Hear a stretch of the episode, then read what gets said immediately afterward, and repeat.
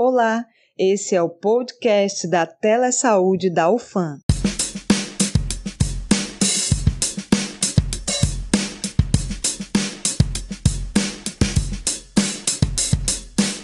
Olá, meus caros ouvintes, tudo bem com vocês? Eu sou o Thiago do curso de Medicina. No episódio de hoje, vamos começar com uma pergunta. Você sabe o que são boas práticas de saúde? Se pensou que é só fazer o check-up uma vez por ano e está tudo certo, fique ligado, pois vai muito mais além. Por isso, a equipe do Telesaúde, o Fancast, trouxe para você um pouco mais de algumas práticas que podem ser aplicadas ao nosso dia a dia, que irá nos proporcionar benefícios à saúde. Os membros da nossa equipe, Tainara e Leonardo, irão nos ajudar a entender um pouco mais do que é esse conceito.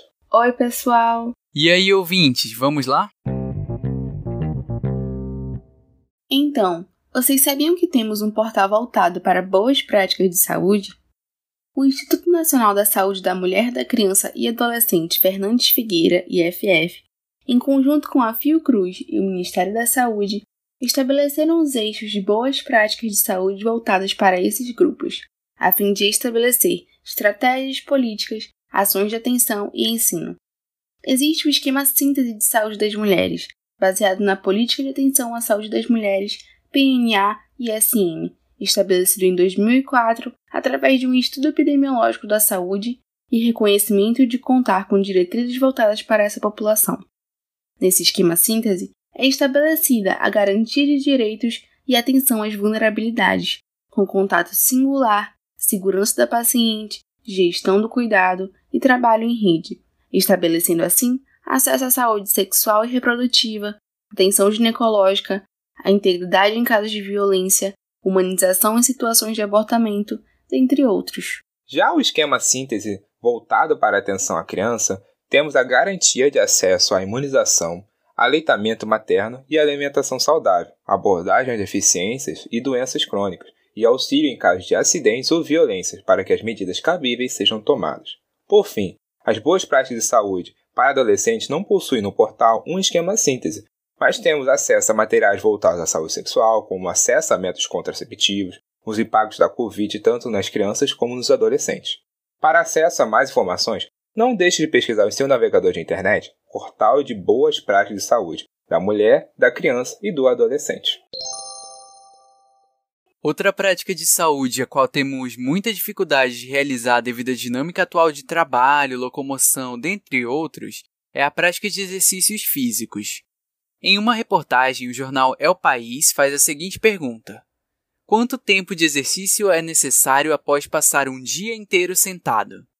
Algo recorrente ainda mais em tempos de pandemia, com o trabalho em casa imperando com o ensino remoto cada vez mais empregado. Segundo a OMS, um mínimo de atividade física que devemos realizar por semana é de 150 minutos de aeróbico ou exercício moderado, ou seja, dá uns 30 minutos mais ou menos em dias úteis. Mas cada vez mais esse número vem sendo contestado.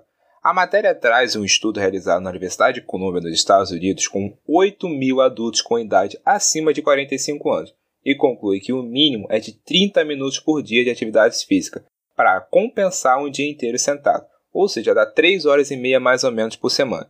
Sendo que se o exercício for de baixa intensidade, os riscos de desenvolver problemas de saúde são reduzidos em 17%, enquanto forem de moderados a vigorosos, esse índice pode cair até 35%.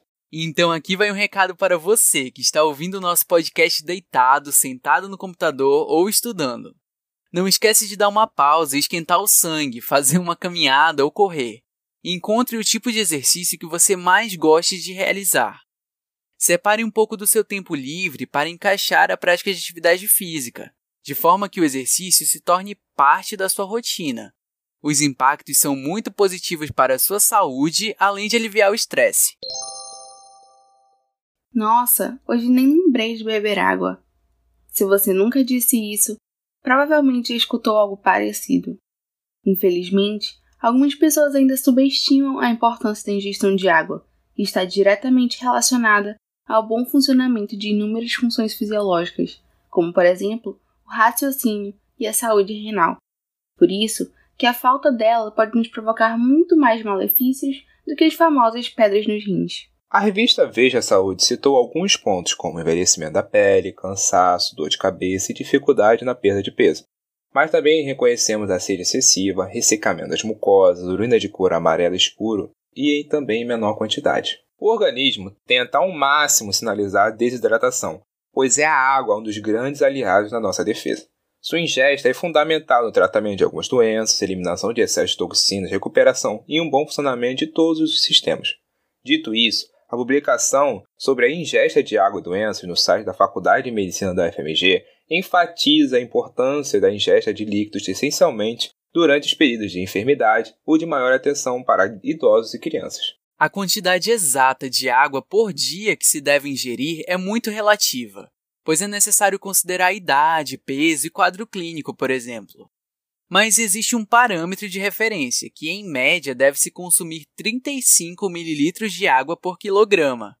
E para auxiliá-los nessa missão, aqui vão algumas dicas, como baixar aplicativos que servem de lembretes para a ingestão de água, maior consumo de alimentos ricos em água e, claro, a garrafinha, assim fica mais fácil de você se hidratar ao longo do dia. Agora o tópico é alimentação.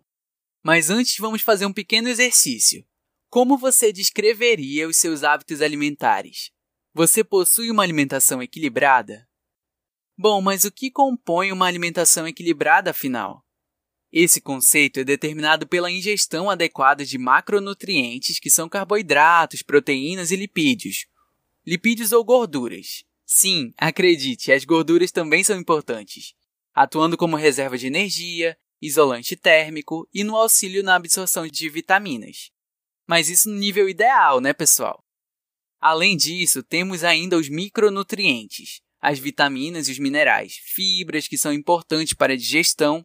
Enfim, todos esses compostos estão espalhados pelos alimentos e o ideal é que o seu consumo seja variado e em medidas adequadas. Vamos lá, mais uma perguntinha. Quando foi a última vez que você calculou o seu IMC?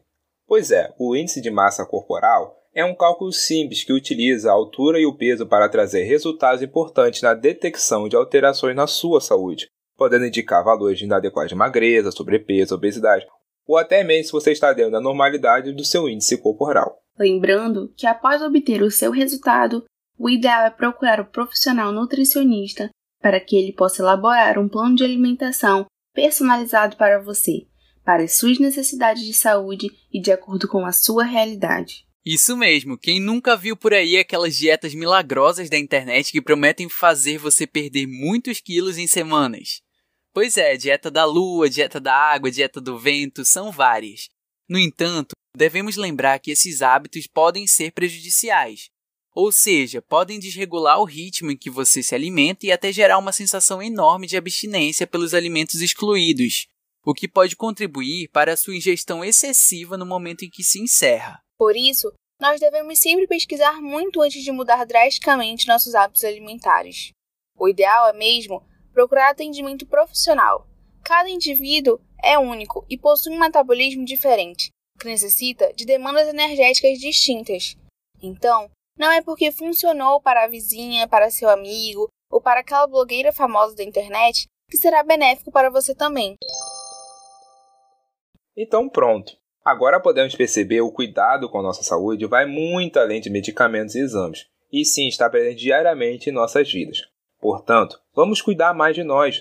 Nós somos nossos próprios tempos, das nossas famílias, dos nossos amigos, incentivando as boas práticas e manutenção dos hábitos saudáveis da vida que trouxemos no episódio de hoje. A chave para o equilíbrio e o bem-estar está na soma de todos esses aliados: alimentação adequada, hidratação, atividade física regular, cuidados com a saúde física e mental. Esse foi o episódio de hoje. Agradecemos a você que ouviu até o final e esperamos que ele possa lhe ajudar de alguma forma. Se cuidem e até sábado que vem, viu? Esse episódio foi roteirizado por Tiago Batalha Barbosa, Tainara Castelo e Leonardo Carvalho.